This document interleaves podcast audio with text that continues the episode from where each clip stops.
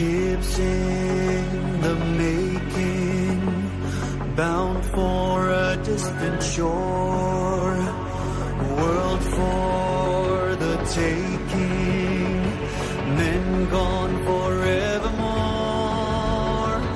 boarding and setting Sexto Continente. Dirigido por el obispo de San Sebastián, Monseñor José Ignacio Monilla.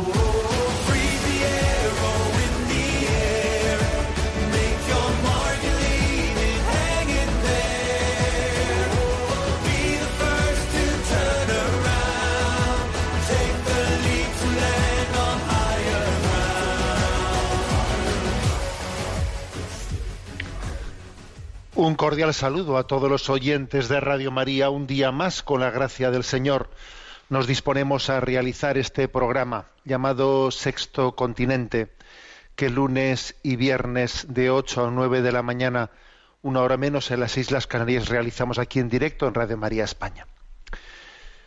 Bueno, pues esta semana enviaba yo un, mensaje a redes sociales que, bueno, me ha llamado la atención el impacto especial que ha alcanzado y en él comentaba una noticia, una noticia que eh, pues al- alcanzaba no mucha notoriedad, ¿no? En algunos medios, en algunos pocos medios de comunicación, en concreto yo lo tomé de Aciprensa y allí se daba noticia de que como según el censo de la ciudad de Madrid, pues hay más mascotas registradas que niños menores de 10 años. Y que obviamente somos conscientes de que, claro, todos los niños sí estarán registrados, pero habrá muchas mascotas que no estén registradas, me parece a mí, ¿no? Así, aún así, digamos, la noticia era la siguiente, ¿no? Pues, ¿cuántas mascotas hay registradas en Madrid? ¿No? 382.000. ¿Cuántos niños menores de 10 años hay registrados? 318.000. Hay 60.000 mascotas más que niños, ¿no? Menores de 10 años.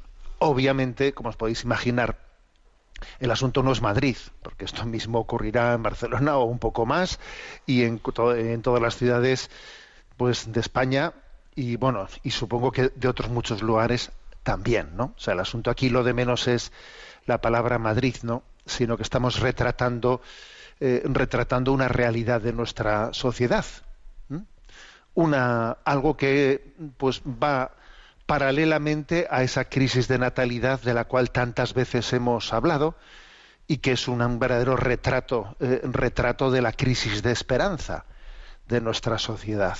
¿eh? Crisis, yo creo que un reflejo inmediato de la crisis de esperanza es la, el descenso de la, de la natalidad. ¿eh? Y bueno, siempre que habla uno de estas cosas, enseguida pues eh, hay quienes cogen y dicen bueno pero es que eso es simplificar las cosas porque hay muchos eh, hay muchos factores eh, pues que son complejos como la conciliación laboral como tal. claro que eso es verdad claro que eso es verdad pero es que también también el, el que los estados no se tomen en serio eh, la promoción de la natalidad, eh, las políticas de conciliación laboral, etcétera, también, también eso forma parte de la crisis de esperanza. ¿eh? O sea que no únicamente el, dato del descenso de la natalidad, sino el no tomarse en serio pues el, hacer frente a ese dato tan preocupante también es un reflejo del alma, ¿no? de la crisis de esperanza de nuestra sociedad. Y además no olvidemos ¿eh? que la crisis de, na- de natalidad pues no es inferior, sino incluso superior pues en las clases sociales eh, más pudientes que las que se supone que no tienen tanto problema en la conciliación laboral o que se pueden permitir, pues por su nivel de renta económico se pueden permitir muchas cosas. Bueno, pues en esas clases eh, la crisis de, natalidad no es inferior, sino más bien lo contrario, ¿no? Con lo cual, claro que existe un problema fundamentalmente espiritual, ¿eh? espiritual, detrás de esa crisis de, natalidad. Bueno, ese era el dato, ¿no? De que lo de, el de que hay más mascotas que niños, ¿no? Entonces yo envié un, pues una un mensaje a redes muy breve, acompañado de una imagen en la que se, se hacía referencia a esta noticia, ¿no? A esta noticia que os he compartido. Y bueno, con una fotografía de, de una pareja que acompaña a su perrito por el parque, ¿no? Y, y las palabras con, la que, con las que acompañaba era la siguiente, ¿no? Esto es lo que sucede cuando el afecto suplanta al amor. Porque, ojo, ¿eh? O sea, estamos en una cultura en la que el afecto, lo afectivo, lo emocional, suplanta al amor. Claro, esa necesidad que, se tiene, ¿no? De, de poder tener un animal de compañía, de poder acariciarle, de poder ver cómo, eh, cómo te devuelve ese cariño, cómo te devuelve eh, lo agradecido que se muestra cualquier muestra de afecto que le hacemos a, una, a un animal, ¿no? Bueno, pues en el fondo hace referencia a que, a que el ser humano obviamente es, es consciente de que somos afecto y necesitamos afecto. O sea, pero claro, el, drama está cuando con el afecto pretendemos suplantar al amor. Porque en realidad el afecto no es más que una manifestación del amor, pero no es el amor mismo. El amor es, es la donación, es la respuesta de entrega de nuestra vida a alguien que nos da la vida, ¿no? Nos da la vida y se la, y se la, y se la entregamos, ¿no? Y se la devolvemos a quien nos ha dado la vida. Es una entrega de totalidad, pero no, pero el afecto sin más, el afecto por sí mismo y solo por sí mismo, es una especie de cierta compensación afectiva que no, no, me, no me requiere una donación, es una especie como de placebo, vamos a ser claros, una especie de placebo de placebo que de alguna manera está como intentando saciar, acallar esa vocación al amor y entonces me suple, eh, me está supliendo amor por afecto, pero no, pero no es lo mismo, no es lo mismo, ¿no? Por esto, ¿no?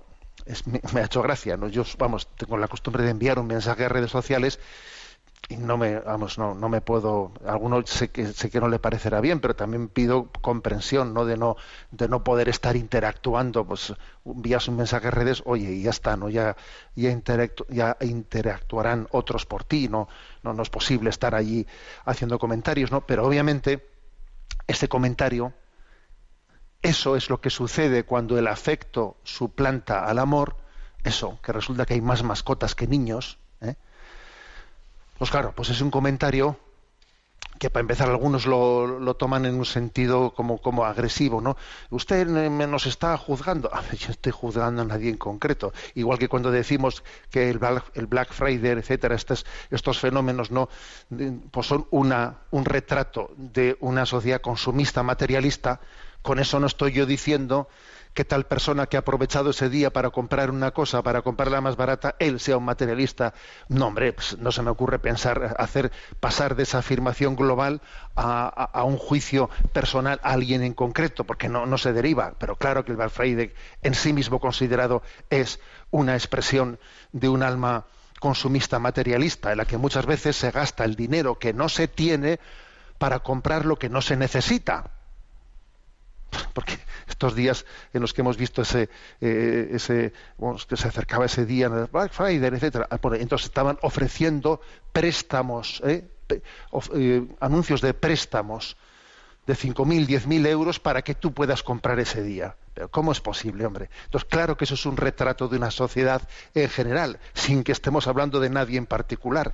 Y, esto, y el hecho de que en nuestras ciudades haya más mascotas que niños, vaya que si nos retrata retrata una crisis, una crisis espiritual muy profunda, en la que se pretende con el afecto intentar suplantar la falta de amor, lo cual es imposible, por cierto, lo cual es imposible, ¿no? Y tiende, ¿no? Pues a crear una crisis de identidad, de identidad muy grande y a incapacitarnos para el amor, incapacitarnos para el amor, porque claro, luego al final cuando se tiene una relación, una relación de pareja, pues allí uno ve que, ve que, que, que, no sabe amar, no sabe amar, porque en el fondo está buscando, pues en, una, en, una, en un hombre, en una mujer, está buscando una especie de compensación afectiva, porque no ha sido educado para la entrega de la vida, para la donación de la vida. Bueno, pues este fue el, el, mensaje enviado a redes sociales. ¿no? Esto es lo que sucede cuando el afecto suplanta al amor. ¿Eh? en nuestra sociedad hay más mascotas que niños. Y hacemos un, en este tiempo de Adviento, esperando la llegada de Jesús, de ese niño Dios, vamos a hacer una, pues una, una oración por todas las madres que están en estado de buena esperanza, ¿no? No hay cosa, no hay nada, nada más potente en esta vida que ser, eh, ser ese conducto de Dios por el que, mm, por el que Dios vuelve ¿no? a traer el anuncio de la salvación al, ni al mundo, porque cada vez que un niño nace, Dios está volviendo a reafirmar su esperanza, su esperanza en la, en la humanidad, por hablar de alguna manera, ¿no? La, que es obviamente no la esperanza de Dios, es una forma de hablar, ¿no? Pero cada vez que, que vuelve a nacer un niño, cada vez que existe ¿no? un embarazo, hay un mensaje de Dios en el que espera cambiar el mundo a través de esa nueva vida. Sexto Continente es un programa que tiene interacción en redes sociales, eh, en Twitter y en Instagram, a través de la cuenta arroba obispo munilla, a través de los que son los que son seguidores de Facebook, a través de la cuenta o del muro, mejor dicho, José Ignacio, que tiene el nombre mío personal de José Ignacio Munilla. Y recuerdo que los programas anteriores están tanto en el podcast de Radio María como en la página web multimedia www.enticonfio.org, en donde están allí pues entrelazados otros muchos materiales de evangelización. Bueno, eh, quiero en este programa hacer una, una referencia, un eco y servirme de un libro recientemente publicado eh, en la editorial Palabra que tiene el título Educar hijas fuertes en una sociedad líquida. ¿Mm? Tiene su qué, ¿eh? el título del libro. Educar hijas fuertes en una sociedad líquida. está escrito por una pediatra, Meg Mecker, que ya había publicado anteriormente pues libros en este en, este sentido bueno pues mm, en esta en ese tipo de materias no tan importantes y tan necesarias para nosotros no bueno y el libro está dividido en, eh, en 11 capítulos. En esos 11 capítulos va va expresando bueno pues lo que son eh, digamos las grandes preocupaciones los grandes retos de la educación, ¿eh? de eh, la, educación de las hijas. Obviamente, muchísimas de las cosas que se dicen aquí pueden estar eh, referidas también a los niños, no solo a las niñas, pero es verdad que este libro está pues, enfocado desde esa perspectiva de la educación femenina, de la educación de una niña y de una adolescente especialmente, ¿no? que somos conscientes de que tiene una especificidad pues, pues, pues no, no pequeña, no pequeña. Bueno, y sin, más, ¿eh? sin más dilaciones, voy a hacer una exposición breve de las de los 11 capítulos, ¿eh? de los 11 capítulos de las 11 recomendaciones que se hacen eh, en este libro, ¿no? La primera, referida, ¿no? pues a cómo educar a esas hijas, ¿no? Primera, conoce su corazón. Y, se afirma de que en realidad el corazón de una niña eh, quiere especialmente cuatro cosas. ¿Mm? Pues por lo que son, por lo que es su, su, instinto, ¿no? Por, lo que es lo propio de esa, de esa identidad femenina. Son cuatro cosas. Amar, ser amada, tener vínculos intensos y cuidar de los demás. A ver, que eso, mm, que eso lo llevamos en el ADN espiritual. ¿eh? Amar, ser amada, tener vínculos intensos y cuidar de los demás. ¿Eh? Bueno, pues mm, lógicamente es, es importante conocer estas cuatro dimensiones del corazón, porque para poder orientar bien hay que encauzar eso que forma parte, digamos, del ADN espiritual. ¿eh? Lo repito, amar, ser amada, tener vínculos intensos, no superficiales, ¿no? Con amistades, con los padres y cuidar de los demás, cuidar de pues de otros de otros hermanitos, de otros niños, tener hacia amigos que los que los ven como más débiles, tener una, eh, una cierta eh, ese instinto de, de ayuda, de maternidad. Obviamente, eh, fijaros que la relación firme con Dios ayuda inmensamente en estas cuatro cosas en las cuatro, en el Asia, amar, ser amada, tener vínculos intensos y cuidar de los demás. Bueno, conoce el corazón, o sea, ser conscientes de que muchas de las cosas eh, nacen de, esas, de, esos cuatro vectores que existen en el corazón de una niña, de un adolescente.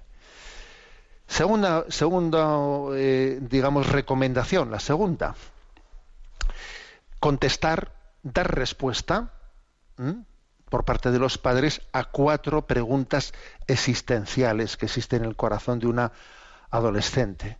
¿eh? ¿De dónde vengo? ¿Qué importante es mi existencia para los demás? ¿no? ¿Es importante mi existencia para los demás? ¿Hay una norma moral para vivir? ¿Y a dónde voy el día de mañana? ¿no? ¿Qué, ¿Qué, pasará conmigo? Son estas cuatro preguntas claves, ¿no? Y entonces tenemos un instinto que quiere buscar respuesta a estas cuatro preguntas existenciales. ¿De dónde vengo? ¿Es importante mi existencia para los demás? ¿Hay una norma moral mm, objetiva para vivir? ¿Eh? ¿Y, ¿Y a dónde voy? ¿Qué pasará conmigo? A ver, que estas cuatro preguntas requieren una respuesta, requieren una respuesta. Y entonces, claro, si resulta que una niña crece, ¿no? Y va percibiendo que, de que su valor depende de qué notas ha tenido, de si ha tenido éxitos deportivos, de que si es popular no es popular, que si es famosa no es famosa, pues mm, acabará sufriendo mucho. ¿eh? Si las niñas piensan que el valor de su vida va a depender de los likes que tenga su cuenta de Instagram, vamos mal, vamos mal, porque estas cuatro preguntas requieren una respuesta contundente, ¿no? Y entonces es importantísimo, pues, enseñarles que fueron creadas por Dios, que Dios es su Padre, que las ama, que son importantísimas para Dios y para su familia, y que nos espera pues la vida eterna y que nuestro destino final será ser plenamente felices en el cielo y que mientras tanto pues bueno lo que lo que lo que hacemos es que nuestra familia sea esa expresión ¿no? de la comunión plena a la que estamos llamados. Esa es la clave. Tercera recomendación ¿eh? Como digo, que están eh, divididas las recomendaciones por capítulos. Luego, tercer capítulo, tercera recomendación. La, promoción de la imagen de la madre de mamá como mentora, dice aquí, como mentora, como aliada, como pegamento, dice curiosamente, ¿no? Bueno, en el libro se nos previene contra la imagen de una madre demasiado controladora, demandante, y también contra la imagen de una madre demasiado distante o que pretende ser amiga de su hija. A ver, de las dos cosas hay que huir como de la peste. ¿eh? De la imagen de controladora demandante y de la imagen de, ser colegui, ¿eh? guay o amiga o, distante, ¿no? Solo cuando una hija ya es adulta, ¿eh? entonces sí que podrá tener esa relación de amiga, ¿eh? Pero mientras tanto, obviamente, la, relación es distinta, es distinta. Y es curioso que aquí la describe, la describe como ser mentora, aliada, pegamento, dice, ¿no? Me ha hecho, me ha hecho gracia. Bueno, porque las hijas ven a sus madres como procuradoras de seguridad, de, amor, de fiabilidad. Y, obviamente querrán estar cerca ¿eh? de quien les, les, da esa seguridad, ese confort, ese amor, esa fiabilidad, ¿no? Se engancha como un pegamento a lo largo, a lo largo de la vida. Es mentora, mentora, ¿eh? porque orienta a su, a su, hija con su ejemplo, ¿no? Estoy perdida, a ver qué dice mamá. ¿eh? Ese tipo de relación de mentora, de aliada, es, es valiosísima, valiosísima para ser procurada en esa relación equilibrada entre ni ser demandante controladora, pero ni pretender también pues, ser una liberal o una, una amiguilla, una, pues una colegui. En cuarto lugar, el cuarto consejo dirigido a los padres, al padre frente a su hija adolescente, ¿no? Se subraya la importancia de ser como su primer amor, protector y líder, ¿eh? Claro, se dice ¿no? en este capítulo que inevitablemente los padres son la plantilla de la que las niñas obtienen un modelo de hombre. A ver, eso es, que eso es obvio, es obvio y es inevitable. ¿eh? Entonces es muy importante que esa primera plantilla vaya bien, porque si la primera plantilla ya va con defectos, el modelo de hombre en el cual después posteriormente se va a reflejar la niña va a ir con problemas, ¿no? Entonces, ese vínculo fuerte con sus padres de las niñas les permite, si, es, estable, crecer más seguras de sí misma, ¿no? ¿Mm? Lo cual les permitirá tener unas relaciones más saludables con los hombres, ¿Mm? porque han visto, una, han visto una imagen que les ha dado seguridad de su padre. ¿eh? Tendrán unas relaciones más saludables con los hombres sin caer no como como como ese es el, ese drama ¿eh? ese drama de la adolescencia en tener relaciones sexuales en la adolescencia enamorarse de cualquier manera eh, tener una, una unas dependencias afectivas una falta de, de seguridad en sí mismas ese vínculo fuerte no fuerte con el padre como protector líder primer amor eh, a ver es, es muy importante la niña querrá que papá le proteja, ¿no? Y la adolescente, aunque se queje, esperará que su padre eh, se esfuerce por protegerla. ¿eh? Por ejemplo, pone, un, pone eh, Menta, ¿no? Este, este capítulo del libro Menta, pues la importancia que un padre, que un padre a una hija, por ejemplo, le tenga una pregunta, ¿no? Como diciéndole, oye, ¿qué tal ha ido el día? O sea, pues en esa especie de vínculo de padre-hija, en el que uno se cuenta cómo ha ido el día, cómo ha ido el día, ¿no? Y, y, es, y es capaz de, ¿eh? pues una hija de entender que, que, tengo un vínculo con mi padre, mi protector, ¿eh? mi protector, en el que le cuento cómo me ha ido la vida. Quinto capítulo, ¿eh? que es un tema recurrente últimamente, pero es que no se puede soslayar tal cosa, ¿no? El tema de el control de las pantallas, ayudar a controlar las, las pantallas. ¿eh?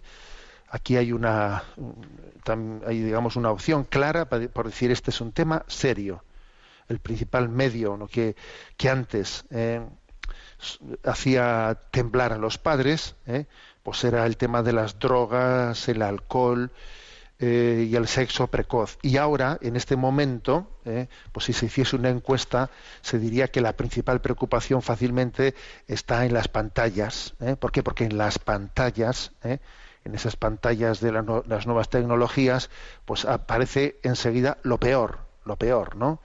La pornografía explícita, las, eh, las, las redes sociales, las plataformas de redes sociales que crean complejos, complejos eh, muy grandes, y obviamente eh, que si el sexting, que si no sé qué, pues obviamente es para echarse a temblar. ¿eh? Todas las adolescentes se comparan entre sí en esas plataformas y eso les genera grandes inseguridades, grandes inseguridades, ¿no? Con lo cual, eh, aquí algo que se afirma con contundencia, ¿no? En este libro de Educar hijas fuertes en una sociedad líquida, tiene que haber una disciplina, una especie de ¿eh? pues decisión familiar. En esta familia hay una decisión y es que las pantallas y los móviles tienen esta y esta utilización. En las comidas no se utilizan, se, quedan aquí en la entrada de la casa, no se duerme con ellas, eh, se limitan a esta utilización. Eh, o sea, tiene que haber, pues, una, tiene que existir. ¿eh? Si no nos damos, nos damos, para cuando nos queramos dar cuenta, uno, uno de repente dice, esta casa no la gobernamos los que estamos en ella, está siendo gobernada desde fuera. Y eso es un drama. Sexta recomendación. Enseñar a nuestras hijas un feminismo saludable frente a un feminismo tóxico. ¿eh? Hablando con claridad. ¿eh? Y, mostrando cómo ese feminismo tóxico que está que se suele ahí presentar propio de la revolución sexual de las cuatro olas de feminismo etcétera ese feminismo tóxico ha, ha hecho un, pues una, ha derivado a menos felicidad, a menos felicidad, ¿no? Eh, y hay que decir que hay una guerra feminista contra la feminidad, o sea, y transmitir a nuestras hijas una capacidad crítica frente a ello. ¿eh? Hay un feminismo que en el fondo es antifemenino. ¿eh? Y decirlo con claridad, ¿no? Y es posible un feminismo saludable, vaya que sí lo es, ¿no? Vaya que sí lo es y Dios mismo, Dios es podríamos decir, ¿no? Pues el, el autor de ese feminismo original, porque es el creador del genio de la mujer, que no diríamos de María, ¿no?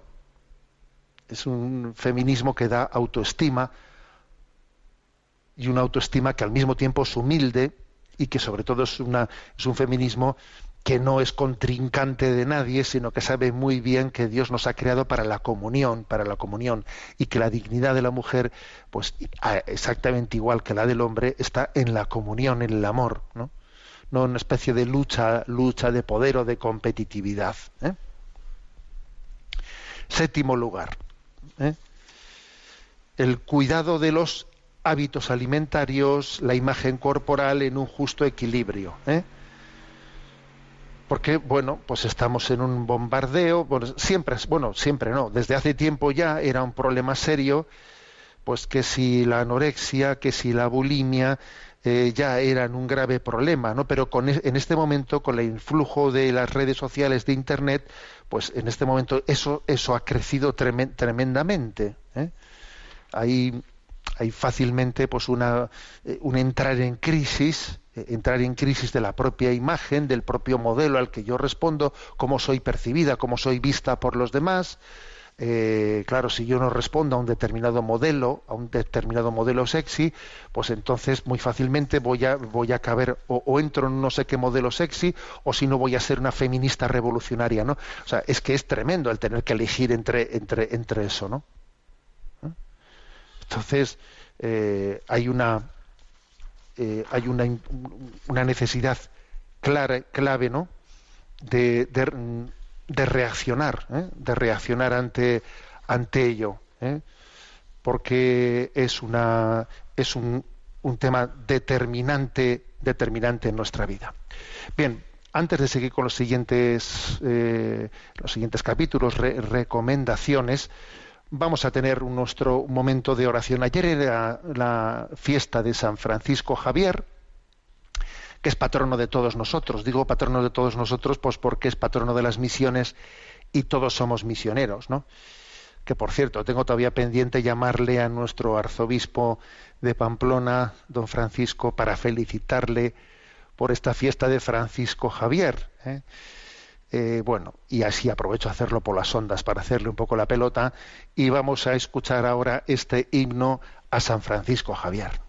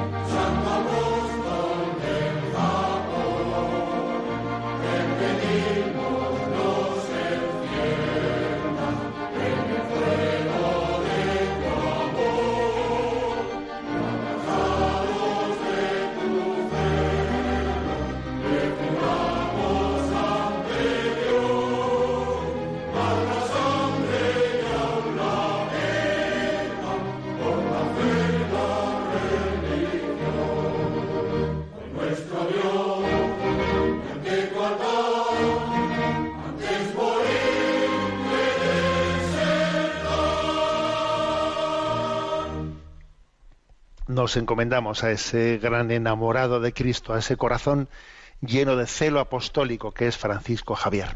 Bien, estábamos comentando esos once consejos que se dan en el libro de cómo educar hijas fuertes en una sociedad líquida Y el último al que hacíamos referencia es el cuidado, cuidado con el con los eh, las imagen, la imagen que se transmite a través de especialmente redes sociales, pero no exclusivamente, sobre esa especie de necesidad de, de responder a no sé qué imagen corporal, justo equilibrio, entonces es un drama para una niña el tener que elegir entre o un modelo sexy al que yo respondo, o si no, eh, pues una, una imagen de una feminista radical que de- denosta del cuidado de la feminidad. Tener que elegir entre esas dos cosas, de verdad que, que es un drama. Entonces ahí es tan importante no tener una delicadeza y un buen gusto, un buen gusto equilibrado. Y dice algo muy interesante ese capítulo. Dice que, que cuando la madre está diciendo constantemente, ¿no? "Ay, estoy gorda, tengo que adelgazar, estoy, y se muestra preocupada y angustiada, estará transmitiendo a su hija, pues que ahí hay un problema, un problema que es la guerra del peso y de la figura, que es muy importante, y ciertamente no le está haciendo ningún bien a su hija, claro. La octava recomendación. La importancia de afianzar nuestra fe en Dios. A ver, esto es ser roca firme. Se necesita una roca firme. Roca firme. Construir la casa sobre roca o construir la casa sobre arena. Si no hay una fe firme, si no hay una educación religiosa, si no se, se- descubre a Jesucristo como esa roca, eh, pues vamos a tener un problema. ¿Mm? La fe proporciona a ese adolescente un sentido sustancial de, lo de la realidad. Es la comprensión de que forma parte de un todo mayor que ella misma, ¿no? Que no todo gira en torno a mí, ¿eh? que somos, tenemos que ser teocéntricos, no egocéntricos. Es que para dejar de ser egocéntricos tiene que haber algo principal y sustancial a lo que tú tengas que responder, que es el amor de Dios. Yo no puedo hacer una imagen egocéntrica de, no no tiene que haber un giro copernicano ahí. O sea yo giro en torno a Dios no puedo no, no puedo pretender yo ser eh, el centro de mi cosmovisión. Y esto esto se tiene que transmitir a través del ejemplo del testimonio de fe de unos padres que, que- que transmitan que el centro de su vida es Dios que no son ellos mismos. El centro de, de esta casa que en esta casa hay hay hay un Padre, un Hijo y el Espíritu Santo que son el centro de este hogar ¿eh? y que, no, esto no esto no es una especie de guerra de, protagonismos de a ver quién pesa más no no no no o sea que Dios es el centro no eso es básico y determinante bueno en noveno lugar ayudar a desarrollar una sexualidad una- una visión de la sexualidad integrada, ¿no? Una visión sana de la sexualidad, saludable de la sexualidad, una visión de, de la sexualidad integrada en la castidad, ¿no? Tema clave. Bueno, somos, ¿no? Ya, ya existía, ¿no? Antes de este momento de la revolución de, la, de las comunicaciones y de las redes sociales, ya existía este grave problema. ¿eh? ya en décadas anteriores ¿no? a esta revolución de las redes sociales ya era un problema pues por ejemplo el ver cómo las, eh, las jóvenes las adolescentes que se entregaban o se abrían a las relaciones sexuales prematuramente tenían pues, un, auténtico arrastraban estragos ¿eh? estragos de mucho tipo no de muchos tipos incluso de, de- de enfermedades de transmisión de abortos de abortos de depresiones de muchos tipos pero en este momento esto ojo se ha agravado ¿eh? porque la propaganda de género que se está haciendo en este momento pues ligada ¿no? a esa capacidad de las redes sociales de, hacerlo ver todo como si fuese absolutamente pues inocuo etcétera no Eh, está planteando a muchas no a muchas adolescentes preguntas como que son absolutamente forzadas por esta cultura ¿eh? absolutamente artificiales de repente se plantean problemas de cuál es tu género a ver si voy a ser yo un niño con cuerpo de niña ¿eh? y un tipo de, de preguntas de este estilo, ¿no? Que la propaganda LGTB está introduciendo artificialmente, ¿no? Si eres poco popular entre los chicos, A ver si vas, quizás es que seas una lesbiana, o quizás es que igual eres una bisexual y puedes probar eh, con las de tu sexo. ¿no? Claro, es que igual por eso no tengo yo la suficiente eh, facilidad de relación con los chicos. O sea, a ver, que es que se están creando eh, pues problemas absolutamente artificiales de este estilo, ¿no? ¿Eh? De este estilo. Y entonces es tan importante, ¿no? El que el que tengamos una capacidad crítica frente a esto y el que, bueno, pues a nuestras hijas y a nuestros hijos, obviamente, ¿no? Les transmitamos la conciencia de que nos están timando, nos están timando cuando nos quieren hacer una distinción entre la naturaleza, ¿no? masculina y femenina y lo que yo me sienta o no me sienta, como si fuesen eh, pues aspectos, ¿no? Pues que, que, no, que, no que no estuviesen integrados lo uno en el otro, ¿no? Ser mujer o sentirse o no sentirse, ¿no? Bueno. Décima recomendación. La importancia de ayudar a encontrar buenas amigas y hacer frente a las malas. Porque obviamente, claro que un adolescente, un adolescente necesita amigas, necesita amigas. ¿eh? Entonces hay que saber incentivar y también mm, pues advertir las dos cosas. ¿eh? Aquí se habla de eh, bueno pues de que hay una lista de, de, de perfiles de amigas que son mm, tóxicas pues, por ejemplo, dice la que la amiga que nos usa como desagüe, la que es la reina del drama. ¿eh? Pues no conviene que, mi hija adolescente tenga como amiga una que es la reina del drama, a otra que, pues eso, que le usa como un desagüe, otra que es una malota y que le está, está haciendo sentirse acomplejada porque tú eres una, eh, porque tú eres una inocente. No conviene que tenga ese tipo de modelos, ¿no? Eh, lo importante es que ayudarnos, o sea, ayudar a buscar ambientes, porque esta es la clave, ¿no? Cómo abrirles a nuestras hijas ambientes en los que encuentren pues modelos de amigas que tiren de ellas para arriba, no que tiren de ellas para abajo, ¿no?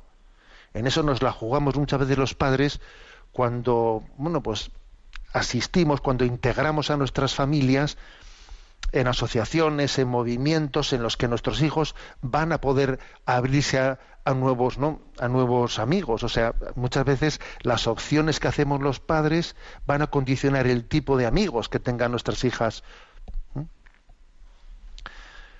Eh, por lo tanto, amigas íntimas que les ayuden a saber expresarse, a entenderse mejor, a ser más sinceras, eh, a madurar, en definitiva, a madurar. Y por último, el último, la última recomendación capítulo de este libro es ayudar a nuestras hijas a ser una mujer fuerte, no una víctima, ¿eh? no una víctima. Porque puede haber muchas niñas echadas a perder por padres sobreprotectores eh, que que consienten demasiado, que consienten demasiado. Pobrecita, en el fondo, pues la están sobreprotegiendo porque le parece que la niña tiene problemas, pues porque igual porque no es una triunfadora, entonces como no es una triunfadora, la niña eh, puede estar acomplejada y, así no se le hace ningún bien. ¿eh? Parece que, claro, si la niña es una víctima, si no es una triunfadora, entonces todo se le consiente, se le consiente, no se le ayuda a ser fuerte, no se le ayuda a ser fuerte, ¿no? Tengo que compensarle porque la niña, pues mira, eh, tiene sus problemas y nosotros a sobreprotegerla, a sobreprotegerla. Y así no se crece en virtud y en fortaleza. Y es importante, ¿no? Pues, pues educar en ser fuerte, en vivir sin miedo, sin rencor, sabiendo asumir riesgos y fracasos razonables, ¿no? Eh, ayer, por cierto, envié a redes, a redes un mensaje un mensaje que decía, ¿no? Que si nos enseñaran a perder, ganaríamos siempre. Si nos enseñaran a perder, ganaríamos siempre. El problema está que como hay que ser siempre un triunfador, un triunfador, luego cuando no triunfo, ¿eh? pues es que me acomplejo y entonces, y entonces resulta que soy una víctima, soy una víctima porque no me comprenden. Aquí o eres un triunfador o eres una víctima. A ver, ese dilema es, una, es totalmente falso. O eres guay, eres un triunfador, o entonces soy una víctima porque no, me han comprendido, porque me han salido mal las cosas, porque, porque en el fondo alguien no me ha querido. A ver, hay que romper esa falsa dicotomía ¿eh? y enseñar a tener capacidad de encaje y, y además es que lo lógico es lo lógico es no ser un, un triunfador pues, pues por supuesto porque es que porque es porque ganar suele ganar uno ¿eh? en la competición y son cientos los que participan y entonces lo lógico pues es no estar en el en el podium y no estar ahí con, con tonterías de que tienes que soñar ser el primero porque si tú sueñas ser el primero entonces a ver ese tipo de imágenes que estamos continuamente viendo reflejadas no en sueña y, y parece que eso es lo que te, está dando la capacidad de, superarte, de autoestima, el, el superarte en tus límites y no sé qué, es eh, estar continuamente forjando generaciones para que luego, para que luego fracasen y luego necesitan ser sobreprotegidos porque no han sido triunfadores y entonces somos una víctima, una víctima de que nadie me ha, a ver que alguien me dé consuelo, que alguien me proteja y así vamos mal porque no ayudamos a la gente a ser fuerte para ayudarle a la gente, a nuestras hijas a ser fuertes, hay que enseñarles a no a perder. Porque así ganen en la vida, no a pretender ser unas triunfadoras ¿eh? en la vida. Bueno, como veis, eh, unas pautas muy realistas ¿eh? de, la, pe- de la pedagogía, de este libro Educar hijas fuertes en una sociedad líquida. Tenemos nuestro rincón para los aforismos de Chesterton. ¿eh? Y hoy nos vamos a comentar las referencias que hace Chesterton a la Edad Media, porque esto es curioso. ¿eh? Sabéis que la Edad Media, dentro de bueno, pues esa manipulación, de esa manipulación de la historia, de esas leyendas negras de la historia, pues se ha convertido la Edad Media en un típico referente en un típico referente en el que se le achaca todos los males es pues el tiempo de un tiempo oscuro el tiempo de la cristiandad ¿eh? de la cristiandad eh, eh, es lo contrapuesto al, al tiempo moderno no entonces eh, parece que se nos ha dado en esa manipulación de la visión histórica que por cierto esa manipulación de la visión histórica tiene no tiene mucho mucho que ver con la crisis no con la crisis del pensamiento contemporáneo bueno, pues eh, digamos la bicha, eh, la bicha es la Edad Media, eh, es lo, es aquello que es denostado, mm, pareces de la Edad Media, so- solamente con decir ya ese término, pues ya, ya con eso ya lo has dejado todo denostado. Entonces Chesterton dice expresiones como las siguientes, ¿no? El, el medievalismo no fue un renacimiento, sino más bien un nacimiento. Fijaros bien esto, ¿eh? Dice, a ver, la Edad Media no fue un renacimiento, fue un nacimiento, porque en ella nacieron tantísimas cosas. ¿eh? Dice, por ejemplo, Chesterton, nos olvidamos de que los parlamentos son medievales, de que las universidades son medievales, de que los ayuntamientos son medievales, de que la pólvora y la imprenta son medievales, de que la mitad de lo que ahora vivimos y en lo que buscamos el progreso es medieval. ¿eh? A ver, es que es que no, nos olvidamos fácilmente. Ahora estamos en el proyecto Bolonia. A ver, ¿de dónde, ¿de dónde nació el proyecto Bolonia? Bueno, pues de que las primeras universidades nacieron cuando nacieron en, en ese tiempo de la Edad Media. En Palencia ¿eh? está una de las primeras universidades eh, de, de- Europa en la Edad Media, ¿no? Y todo ello es desconocido, ¿no? Todo ello es desconocido. Entonces hay una denostación del término de, de Edad Media. eh, a ello también han contribuido muchas cosas. Por ejemplo, la famosa película que yo tantas veces me habéis escuchado a mí criticar, El nombre de la rosa, que es una película patética en la que todas, ¿no? Todos los tópicos eh, anticristianos que uno pueda pensar están allí perfectamente resumidos, ¿no? En esa película El nombre de la rosa y en esa, que, que traslada esa novela que tanto, digamos, tanto ha contribuido a esa leyenda negra, ¿eh? a esa leyenda negra. Bueno, pero sin embargo dice Chesterton, eh, es la credulidad moderna la que ha inventado la credulidad medieval. O sea, así de claro. O sea, nosotros ¿eh? nos hemos es la credulidad moderna la que se ha inventado la credulidad medieval. eso de que los medievales eh, eran unos crédulos, eran unos, ignorantes, eran unos, eh, pues esa gente que todavía no había descubierto la ciencia, el pensamiento, que estaban bajo una, a ver, eso, esa supuesta credulidad, eh, digamos, ignorante de la edad medieval, se la ha inventado la credulidad moderna.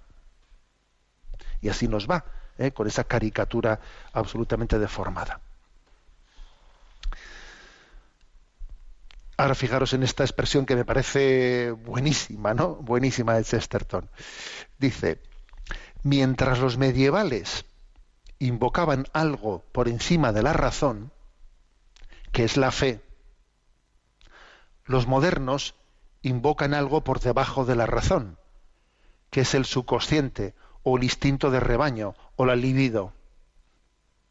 Me parece genial. Estas son las cosas de Chesterton, ¿no? Por lo cual ciertamente merece la pena ¿eh? acercarse a él. Mira, mientras los medievales invocaban algo por encima de la razón, que era la fe, los modernos, que nos reímos de los medievales, estamos invocando algo por debajo de la razón, que es el subconsciente, eh, a ver, eh, bueno, pues todos los líos, ¿no? de Freud, etcétera. Mm, Bueno, yo prefiero que me invoquen algo por encima de la razón que no por debajo de ella. ¿Mm? O sea, o sea, prefiero, entiendo que el hombre es más maduro, ¿no? Cuando su razón descubre que, que hay un Dios, que es la explicación última de la vida, que no cuando resulta pues que yo eh, pues, en el fondo estoy, son mis instintos y es mi subconsciente el que, el que tiene la última palabra de mi vida. Mira, pues eh, prefiero eh, ese modelo, que es curioso, ¿no? Que, que, por cierto, mm, esto no quiere decir que Chesterton no tenga también una capacidad de crítica sobre, sobre los errores que pudieron acontecer en la Edad Media, porque dice, por ejemplo, esta, esta expresión, nunca he mantenido que todo lo medieval fuera bueno. Son los fanáticos quienes han sostenido que todo lo medieval era malo. O sea, el fanatismo no, no ha existido en una defensa de la Edad Media, no, no, más bien el fanatismo ha existido en una denostación de la Edad Media, haciendo de ella casi como un sin- sinónimo de oscurantismo. ¿eh? Bueno, pues como veis, eh, eh, interesante, ¿no? Una vez más, ¿no? Pues esta reflexión eh, de, de Chesterton, que luego va entrando en capítulos concretos, pero creo que estos conceptos generales, pues nos pueden, nos pueden ayudar mucho, ¿no? En nuestra capacidad crítica eh, frente al pensamiento, eh, frente a la, crisis del pensamiento contemporáneo. Nuestro rincón del DOCAT. En el DOCAT nos toca el punto 223. ¿eh? Y el punto en concreto es el siguiente. ¿Y qué dice la Iglesia acerca de la división de poderes y del Estado de Derecho? Responde. La Iglesia se declara explícitamente a favor de la separación de poderes. Solo si los poderes judicial, legislativo y ejecutivo existen independientemente, puede existir el Estado de Derecho. Y esta es, a su vez, la condición previa para que los seres humanos puedan desarrollarse en su dignidad, disfrutando, por ejemplo, de su libertad de creencias y de religión. Especialmente la existencia de una justicia independiente es vista por la moral social católica como la prueba de que hay un ordenamiento político éticamente correcto. La Iglesia considera el Estado de Derecho de una importancia tal que ella misma se somete a aquel. La doctrina social católica acepta aquí además que la libertad religiosa no consiste en la consecución unilateral de privilegios por, de la Iglesia católica. La libertad religiosa debe ser reconocida para todas las comunidades, ¿eh? para todas las comunidades religiosas.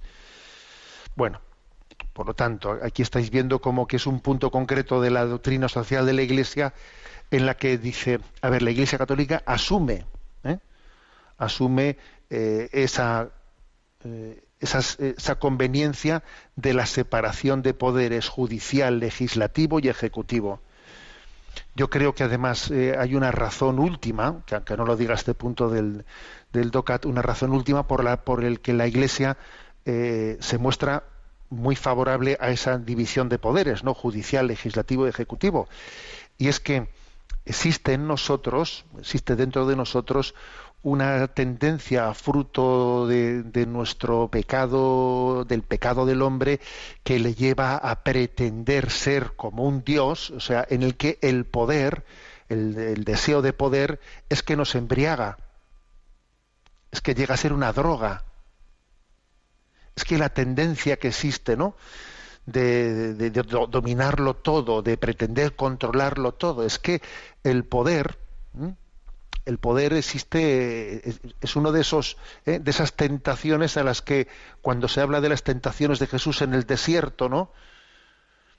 Esa tentación existe allí, pues una tentación, sí, una quizás es la del placer. ¿eh? Eh, otra es la del poseer, la del materialismo. Pero hay una tercera, una tercera que es la del prestigio y el poder, y el poder que posiblemente, fijaros bien, sea la más, ¿eh? la más perniciosa de todas. Yo creo que esa tentación de, del poder, del prestigio, del poder, es más dañina que la del placer y que la del poseer, la del materialismo. Yo creo que es, esta es peor todavía la del poder. Entonces, como existe esa, esa tendencia ¿no? de pretender ser controladores y todo lo tengo que decidir yo y yo tengo que mangonear en todas las esquinas, pues claro, para poderle poner coto, coto, ¿no? Y para entender que, que nosotros tenemos que estar siempre examinándonos de si yo estoy dejándome mover por mi sentido de responsabilidad, en la vida pública que busque el bien común o en el fondo eh, lo, que es mi ambición de poder la que me está llevando ¿no? a, estar ahí presente. Bueno, pues por eso precisamente es tan importante ¿no? la división del poder judicial, del legislativo y del ejecutivo. Y bueno, pues hay que decir que bueno, pues que vemos muchos peligros, muchos peligros, ¿no? Pues en España, por ejemplo, es patente es patente pues que en este mismo momento están, eh, están en camino posibles no eh, pues posibles reformas para que los miembros de los miembros del Tribunal Constitucional eh, o de los miembros del, del Supremo o, o, de los miembros de vamos de, de, los de los órganos judiciales sean digamos elegidos eh, sin mayorías cualificadas, sino con mayorías mínimas por parte del Ejecutivo. Pues, pues, pues menudo peligro, menudo peligro. Ya comienza a ser bastante inexplicable por qué los jueces tienen que ser elegidos por el poder político ejecutivo. ¿Por qué? No, no, no puede existir una, una fórmula en la que desde la propia digamos desde las propias instancias judiciales haya una capacidad de pues, ¿Por qué? ¿Eh?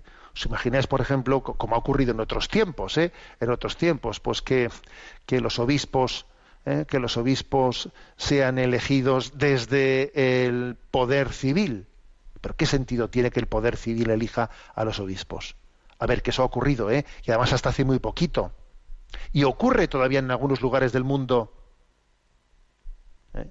En algunos lugares del mundo. Entonces, bueno, todo el mundo nos parece que es obvio, obvio, a Dios lo que es de Dios y al César lo que es de César, ¿no? Bueno, pues, pues fijaros, aquí todavía estamos en un momento en el que sigue existiendo eh, esa tentación de que el mundo, el poder judicial sea, mm, sea más controlado. O sea, sea más, sí, más controlado desde las instancias, desde las instancias del ejecutivo. También es muy sería muy importante hacerle ver a los miembros, ¿no? a todos los profesionales del, mundo judicial, la importancia de que no se dejen encasillar, ¿no? Es que esta es una asociación judicial que es de derechas, es que esta es una asociación judicial que es de izquierdas. A ver, pero, pero, por Dios, pero ¿cómo caemos, cómo nos dejamos manipular en esos conceptos? ¿Eh? Es que el ser, el, es que el ser justo, el ser justo conforme a justicia, ¿no? Lo, estamos contaminando continuamente desde parámetros de derecha, izquierda, conservador, progresista, que son una, siempre son una simpleza, ¿eh? son un reduccionismo de, la realidad, ¿no? En el fondo todo, todo queda contaminado ¿eh? por esa visión eh, de, de, derecha e izquierda que no deja de ser más que una caricatura de la realidad. Bueno, bueno, por eso ah, recuerdo, ¿no? Que este compromiso de la Iglesia de decir em, apostemos, ¿no? Apostemos porque exista, ¿no? Pues una independencia de poder judicial, legislativo, legislativo y ejecutivo. Bueno, y, recordemos que dentro de la propia Iglesia existe también, pues, unos cauces eh, judiciales canónicos ante los cuales también, eh, pues una vez que se han, se han dado sentencias, pues existe el deber de que, de que nos sometamos a esas sentencias también dentro de ese ámbito eh, canónico de la Iglesia. Tenemos el tiempo cumplido. La bendición de Dios Todopoderoso, Padre, Hijo y Espíritu Santo, descienda sobre vosotros. Alabado sea Jesucristo.